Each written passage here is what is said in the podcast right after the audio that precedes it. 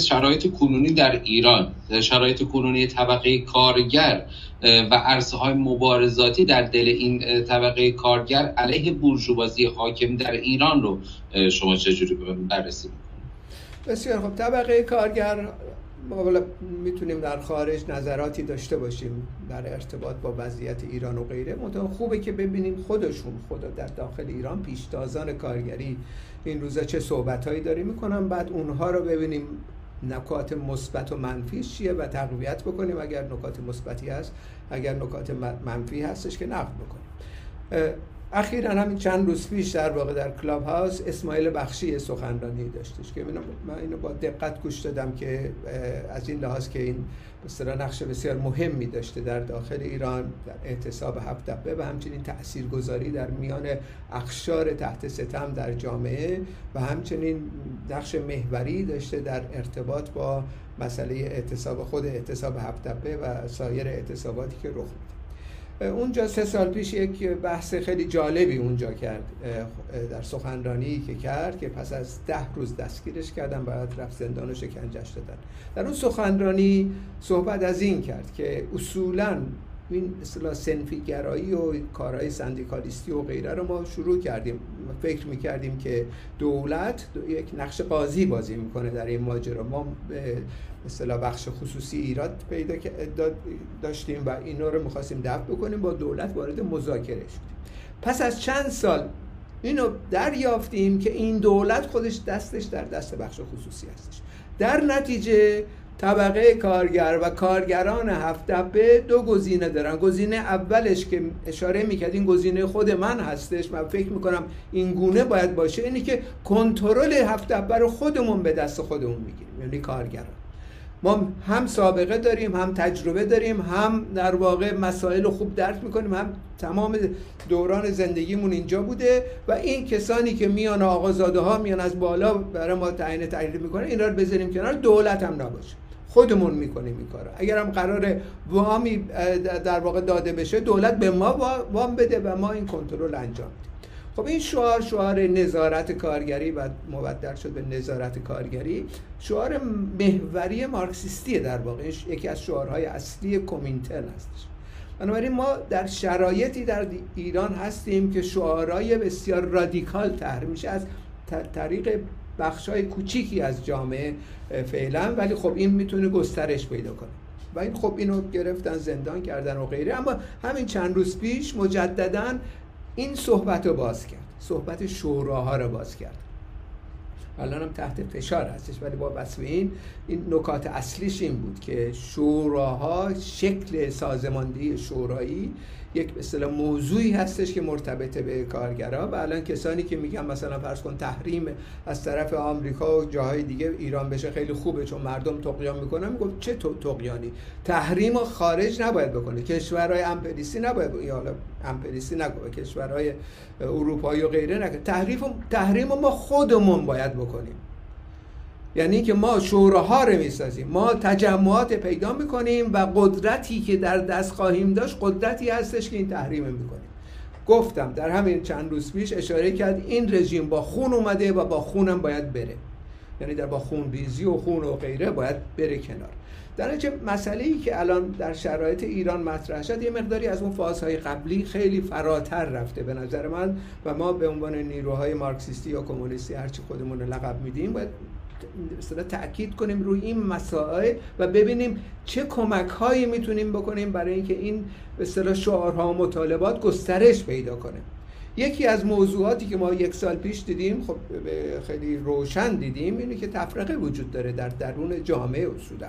یکی از دلایلی که این رژیم به حیات خودش داره ادامه میده دقیقا اینه افتراق وجود داره. یعنی در واقع از یک سو کارگران شرکت اعتصاب می‌کنن کارگرای دیگه قایب هستن. بعد معلمان اعتراضات میلیونی می‌کنن سراسر ایران. اعتصاب کارگری دیگه رخ نمیده. وقتی هفت دبه اعتصاب می‌کنه هیچ کسی به حمایت از اونا نمیاد و وقتی شرکت نفع اعتصاب می‌کنه هفت دبه هم در اعتصاب با اونا حمایت نمی‌کنه. یعنی این افتراق وجود داره در جامعه. شعارها و مطالبات به ضد سرمایداری رسیده شده در بخشای کوچیکی از پیشتازان کارگری. ولی این اتحاد وجود نداره. این افتراق در واقع لطمه می‌زنه به همه ما که خواهان سرنگونی رژیم هستیم.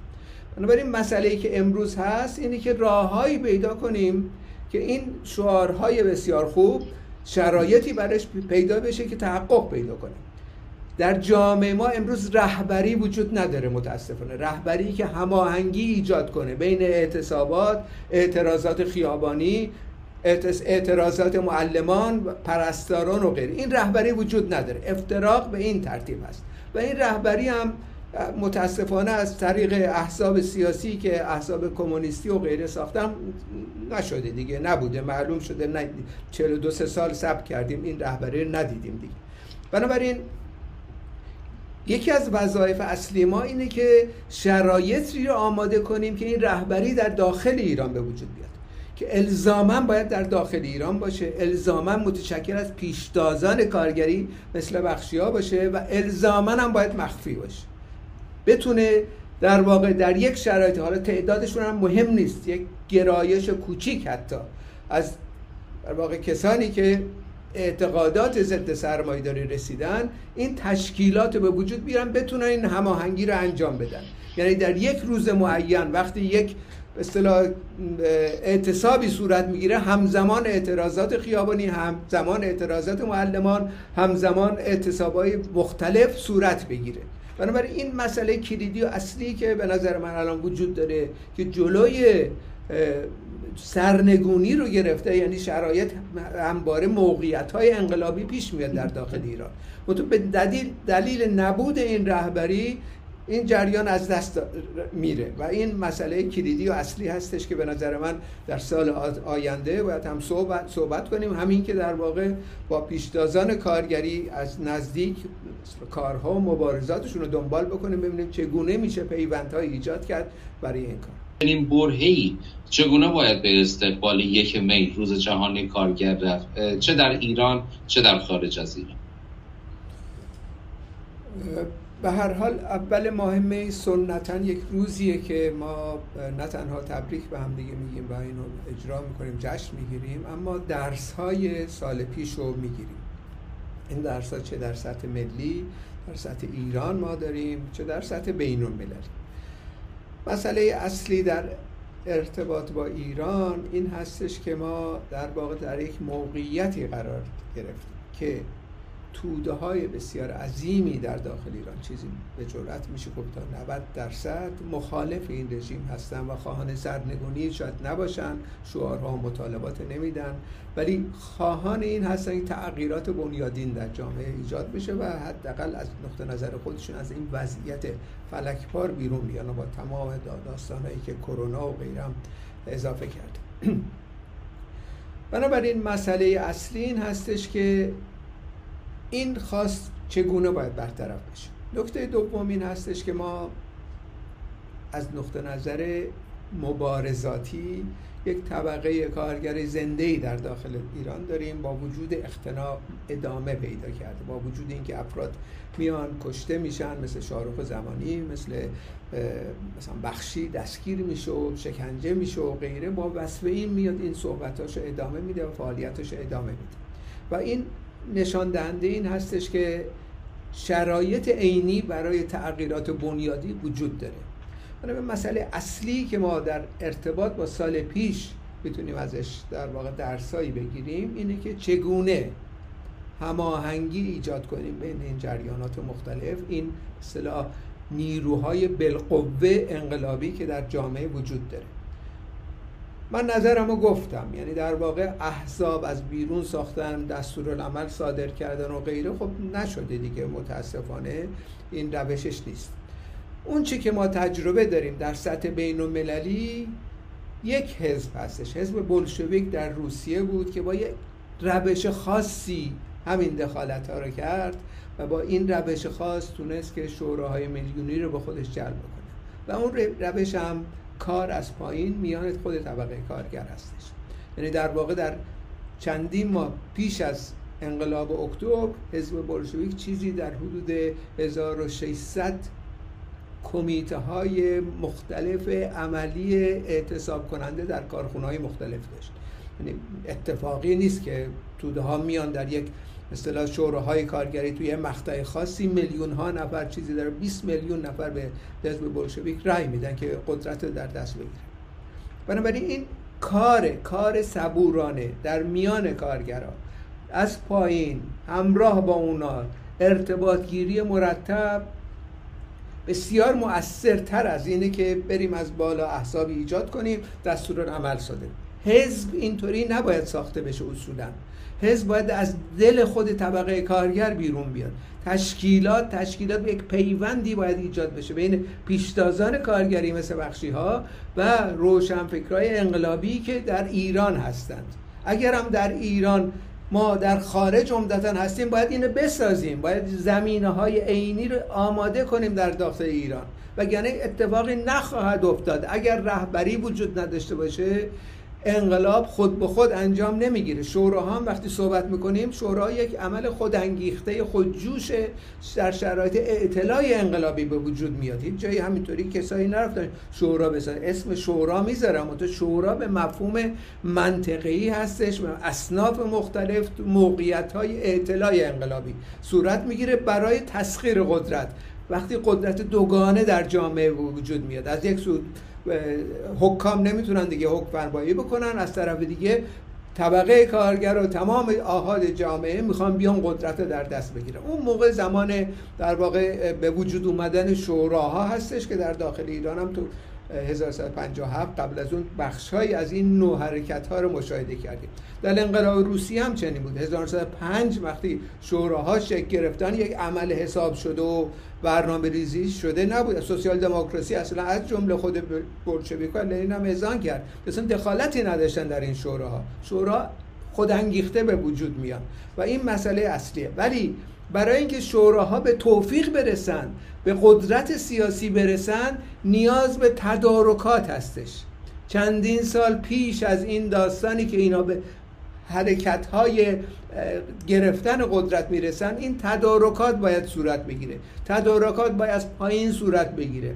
تدارکات باید در میان پیشتازان کارگری صورت بگیره. باید ارتباطات ایجاد بشه به شکل مخفی. تشکیلات سراسری مخفی حتی اگر صد نفر باشن. ولی صد نفری که خودشون هر کدوم نماینده چندین هزار کارگر هستن. از به اصطلاح رهبران عملی باشن. یعنی این پیوند پیشتازان کارگری با این روشنفکرای مارکسیست و غیره که هستن از این طریق صورت می‌گیره. نه از بالا از صحبت های تلویزیونی و غیره. این بحث ها خوب خوبه ما صحبت می‌کنیم ولی تاثیر نمی‌ذاره. اینا ماجرای خودشونو دارن دنبال می‌کنن. به دلیل اینکه انقدر از بالا دستور العمل صادر شده که دیگه اعتماد سلب اعتماد هم شده. در بهترین راه برای دوران بعد 43 سال هم کم نیستش دیگه. ما طالب انقلاب کرده باشیم.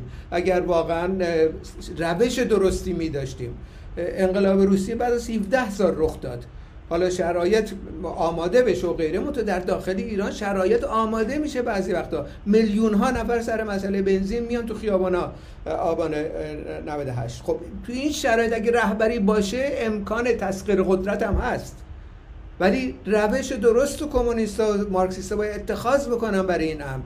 و این روش رو اتخاذ نمی‌کنن خب نمیشه دیگه. یعنی یعنی معجزه آسا انقلاب انقلاب سوسیالیستی حداقل صورت نمی‌گیره. یعنی می‌تونه رژیم چنج صورت بگیره. از بالا امپریز بیاد یکی عده دیگر بیاره. هم تو که زمان رضا شاه که از زمان شاه که از زمان خمینی هم می‌تونه این کارو بکنه. ولی مسئله ما انقلاب سوسیالیستی انقلاب سوسیالیستی هم روش کار داره یه روش مشخصی هستش که بولشویکا به ما آموختن. از اون باید بیاموزیم. و این تنها راه هستش. به نظر من اول مهمه یکی از صداها و نداهای مهمی که می‌تونیم الان اعلام بکنیم ساختن حزب پیشتاز انقلابی در داخل ایران توسط پیشتازان کارگری با همکاری روشنفکران انقلابی البته و مخفی و سراسری. این اصطلاح شعار اصلی هستش که ما امروز می‌تونیم بر اساس داده های گذشته انجام بدیم. در سطح بین المللی هم خب همین ماجراست ما الان وارد فعالیت های بین المللی با گرایش های مختلف شدیم و همین بحث رو داریم می‌کنیم با اونا با رفقای در یونان و کشورهای مختلف. الان تجمعاتی داریم که در راستای ساختن یک بین انقلابی گاب برداریم. دو سه بار اینو آزمایش کردیم در گذشته متأسف به دلایل توفیق پیدا نکرد. من تو الان داریم این کارو می‌کنیم. همین بحثا رو با اون رفقا هم داریم انجام میدیم که به این شکل باید از پایین صورت بگیره انقلاب و این به اصطلاح یکی از وظایف اصلی مارکسیستا در شرایط کنونی. با